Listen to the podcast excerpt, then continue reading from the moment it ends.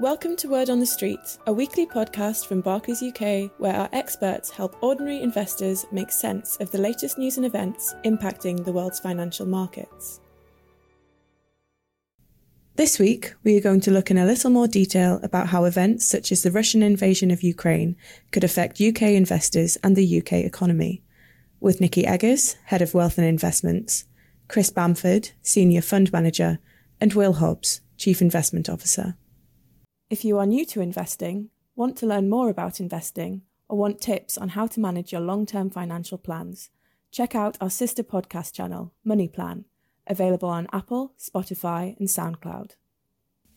Hello, welcome to another edition of Word on the Street. Obviously, our focus continues to be on Ukraine and necessarily, uh, from our perspective, on the reverberations for investors. But of course, all our thoughts and worries are with the with the victims of this horrible humanitarian crisis. So, for this episode, we're going to look in a little more detail about what this means for the UK economy and what investors might be able to do to help insulate themselves from some of the potential economic effects. So, we have Will back to give us some of the wider perspective. Hi, Will. Hello, Nikki and super pleased to welcome Chris Bamford, who is our guru in all things fixed income and inflation. So, a super helpful guest to have as we're thinking about the impacts on, on economic and markets. So, Chris, hi, thank you so much for agreeing to join. Thanks for having me. Brilliant. So, Will, Let's start off. I mean, a week is a long time in market land uh, at the moment. We've seen a bit of a bounce in the last couple of days around risk appetite, but but clearly a lot of volatility. What can you share with us? What's going on? Wow, it's changing minute by minute, Nikki. You're right. Yeah. It's been a really wild ride. And, uh, uh, uh, you know, so Wednesday saw a huge surge in risk appetite. Um, not really very much. So you saw, you know, bond yields, I, you know, the cost of lending to, uh, or the, the, the interest rate uh, available from lending to you know, high quality governments. They rose sharply.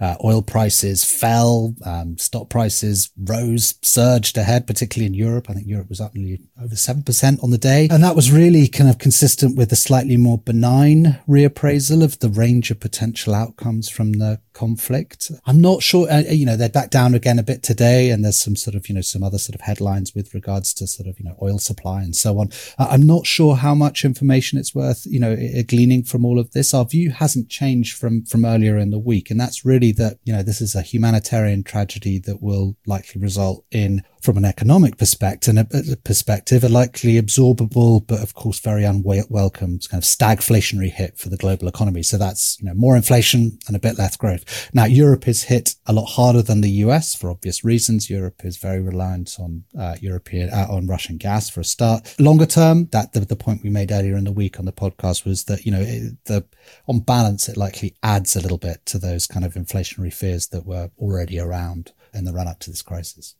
Yeah, and I think one of the economic consequences of the conflict has been, you know, a significant increase in commodity prices. You say, you know, oil and natural gas prices have increased significantly since the start. And, and I suppose following the recent news of the embargo on Russian oil, that market has become increasingly volatile and markets are reacting to the news flow, speculation, and rumors. So, on one hand, you've got speculation of alternative supply sources. And on the other hand, there's a possibility of additional restrictions, which may put continued pressure on oil and energy prices looking at it from the UK's perspective, you know, Ofgem increased the energy price cap in February. That's going to take effect in, in April. So that's gone up 54%. And, you know, given the current landscape, it would not be surprising to see another increase later in the year in October. The agricultural sector is another area gaining a lot of focus. Ukraine has been focused, uh, has often been referred to as Europe's breadbasket. Uh, and wheat is, is one area, you know, widely reported as a key example, given Ukraine and Russia account for nearly a third of global supply. So for the UK, alongside higher energy prices, households are also going to have to contend with rising food prices, which is likely to continue to have an impact on UK inflation throughout the rest of the year. Um, Will, do you see a likely supply response from the oil and gas industry? I mean, is it is it possible to plug this gap that that Russia will leave?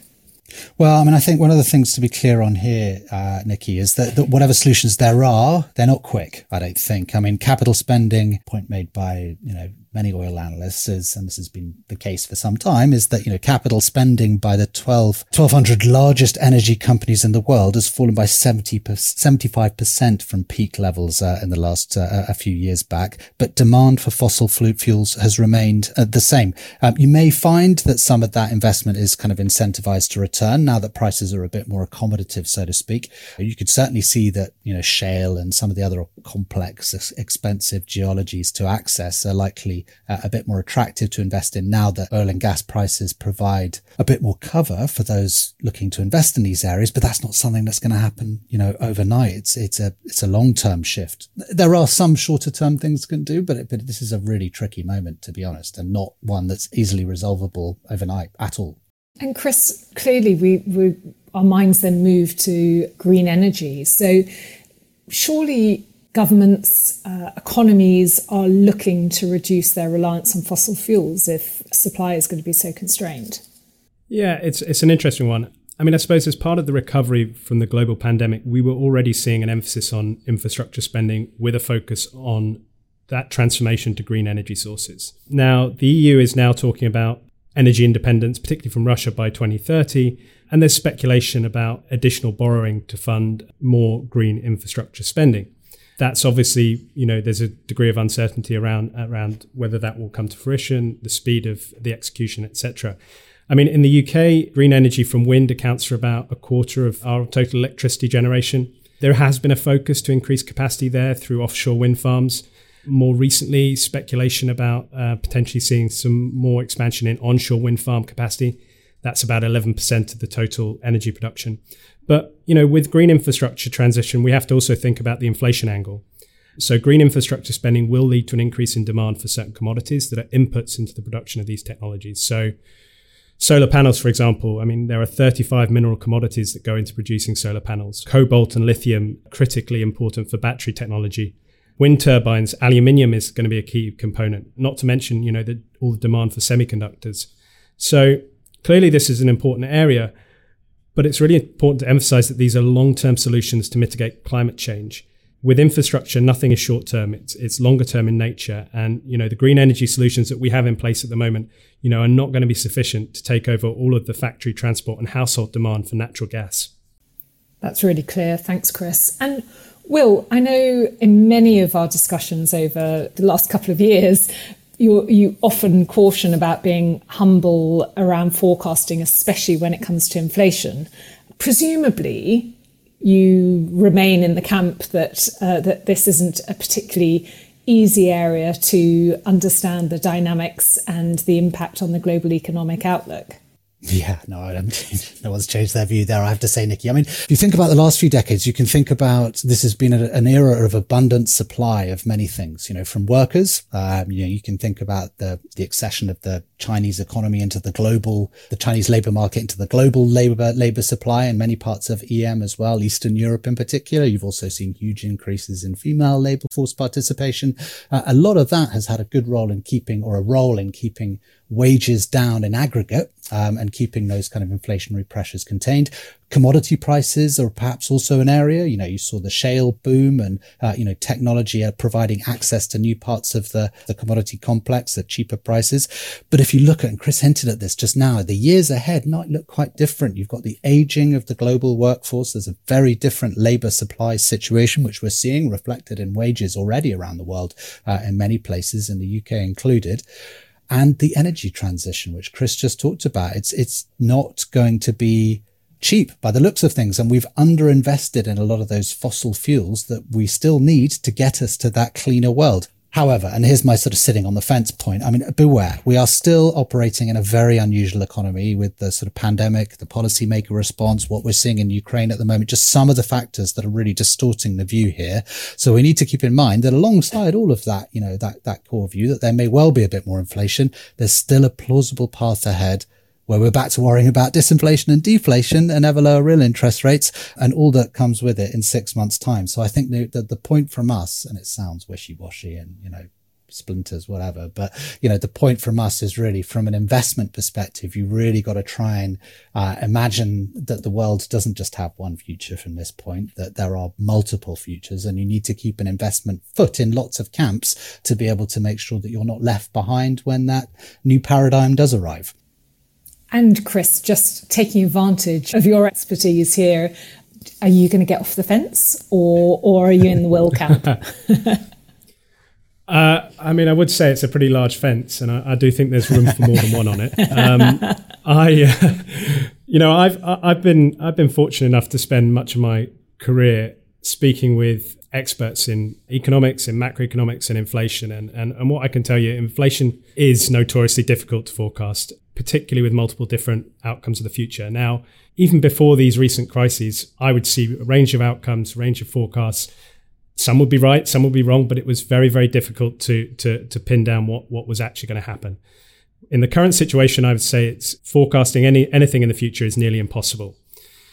And I suppose that said, I, I, might say something though about the next 12 months, which probably makes me a little bit contradictory. But at least in the next 12 months, we expect to see energy and food prices are likely continue to be a problem for the rate of inflation. But ultimately, that will fade, which is one of the reasons why central banks tend to look through one time price impacts for commodities. The biggest concern for the Bank of England will be what happens to inflation expectations. Do they become entrenched? Is there a possibility that they lead to a wage cost spiral? But in terms of forecasting inflation, the outlook is very, very uncertain.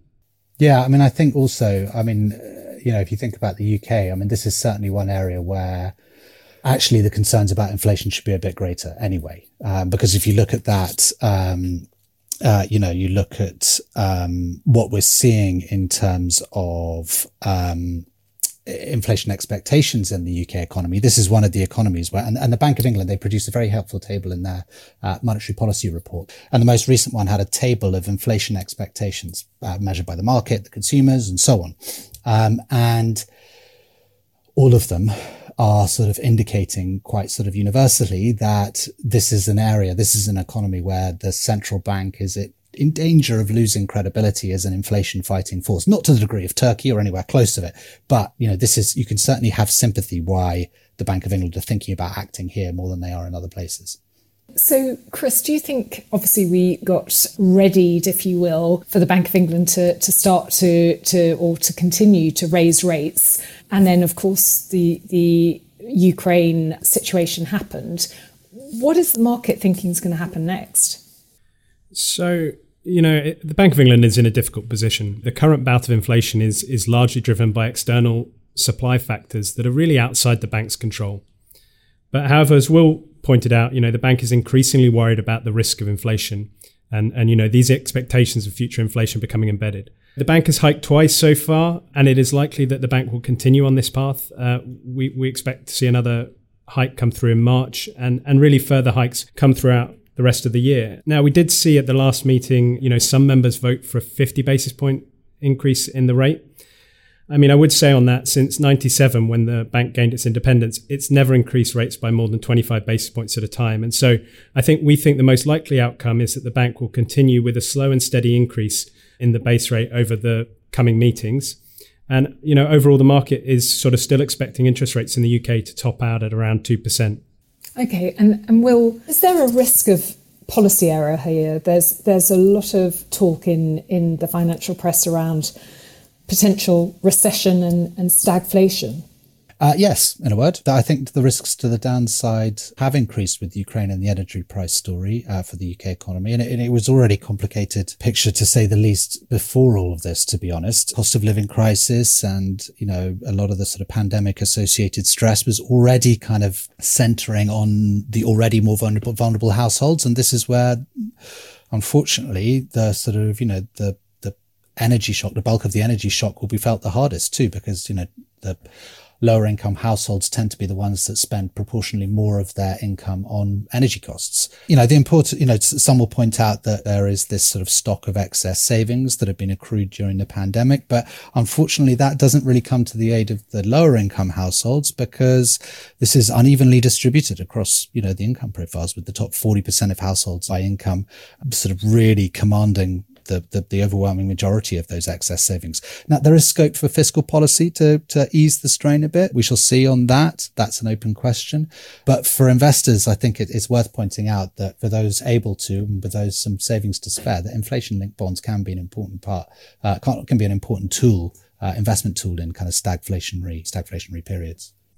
Yeah, I, I, w- I would definitely agree with that. And um, the UK inflation market over the next five years is pricing retail price inflation to average at nearly 5%. Uh, longer term in the UK, inflation implied in, in the inflationary market is, is, is approximately 1.5% above the Bank of England's target. I mean, and that is pretty much forever, which is pretty extreme in terms of the, the, the pricing. And I suppose when I say forever, I sort of mean going out to 2073, which is where the longest bond in the in the market is. So that that's going to outlive me. It's probably going to outlast most of us uh, on the on the call. But not wishing to be uh, forecasting on that front, but no, we'll accept that, Chris. we'll accept that. But but but these levels are, are, are elevated, and and they're elevated when we compare them to the likes of the US and Europe. Those markets imply long-term inflation much more aligned to the central bank targets. Now, the UK is a very technical market. It can be distorted by the demand from pension funds who use the asset to match their long term liabilities. And over the long term, we think inflation in the UK is actually pretty highly correlated to some of these other markets like the US. Uh, at times it diverges, but on average, over the longer term, inflation in the two markets is pretty well aligned. So, as investors, we think you're better placed taking a global approach to allocating to inflation linked bonds to try and position yourselves for that sort of stagflationary scenario. And Chris, can you maybe help some of our listeners that perhaps don't have experience in this area? How, how can that be incorporated in an investor's portfolio? How do you incorporate inflation linked bonds? So, we, we do think inflation linked bonds do form an important part of the diversified portfolio. As we said, they can perform well in an environment of low growth and high inflation. But there are certainly some inflationary environments where these assets are going to perform poorly, even when inflation is high. As we've said, embedded in the price of these securities is an expectation on the future price of inflation. And in the UK, that's currently well above target. So, you know, we think, again, taking a global approach here makes a lot of sense, looking not just at the UK, but, but markets like the US and, and Europe. Clearly, as we've said on the call, the risk to inflation remaining elevated is high, but the longer term outlook is pretty uncertain. And so, what we would recommend to investors is to take a much more diversified approach, hold a range of assets that can help position the investor to position for different inflationary and economic uh, environments. I'll just say here, here. It's so nice to hear. Well, of course, of course, I, of course from I someone else. Yeah, I mean, we, we always bang on about it, but do you know what I mean? No, you're, you're totally right, and I, and I think also the last month in particular, you know, there's there'll be a lot of our clients at the moment who are sort of looking at uh, and potential clients who are looking at markets and thinking, "Wow, God, that's a sort of you know, that, that those are really nasty returns on a very short period. I wasn't expecting this, or this is not what I've sort of hoped for, or all that kind of thing." And just, I think the point to remember is that these markets at the moment are real reminders about the benefits of diversification. Some bits of the capital markets complex that have long been out of favor are suddenly doing quite well. Some bits that were really in favor they're not doing so well, as we've warned repeatedly. And the message also, I think, has got to be that the further out you can retain your focus on capital markets to sort of keep an eye on that, you know, you, you, you can't expect much on a one year, two year view. Uh, you really need to sort of elongate your time frame of investment as much as possible. That's where you have the advantage in a sense of just sticking with it. Or at least that's the message uh, from sort of long history is that it's really about time in the market not timing the market and just try and stay focused on those long term goals. That's historically been the trick to investing is not trying to sort of do it as a one year activity, but as a multi year activity in diversified format, as Chris so eloquently put it. Yeah, make a plan and, and try to stick with it no matter no matter what, unless your circumstances massively change. So, um, Will, Chris, thank you so much. Uh, thank you to our listeners and subscribers. Of course, the Word on the Street team will come back at at regular frequencies, especially as we see uh, so much happening in the world of geopolitics and, and markets. So, with that, uh, wish you a, a safe and pleasant rest of your week. All investments can fall as well as rise in value, and their past performance is not a reliable indicator of future performance. This podcast is not a personal investment recommendation.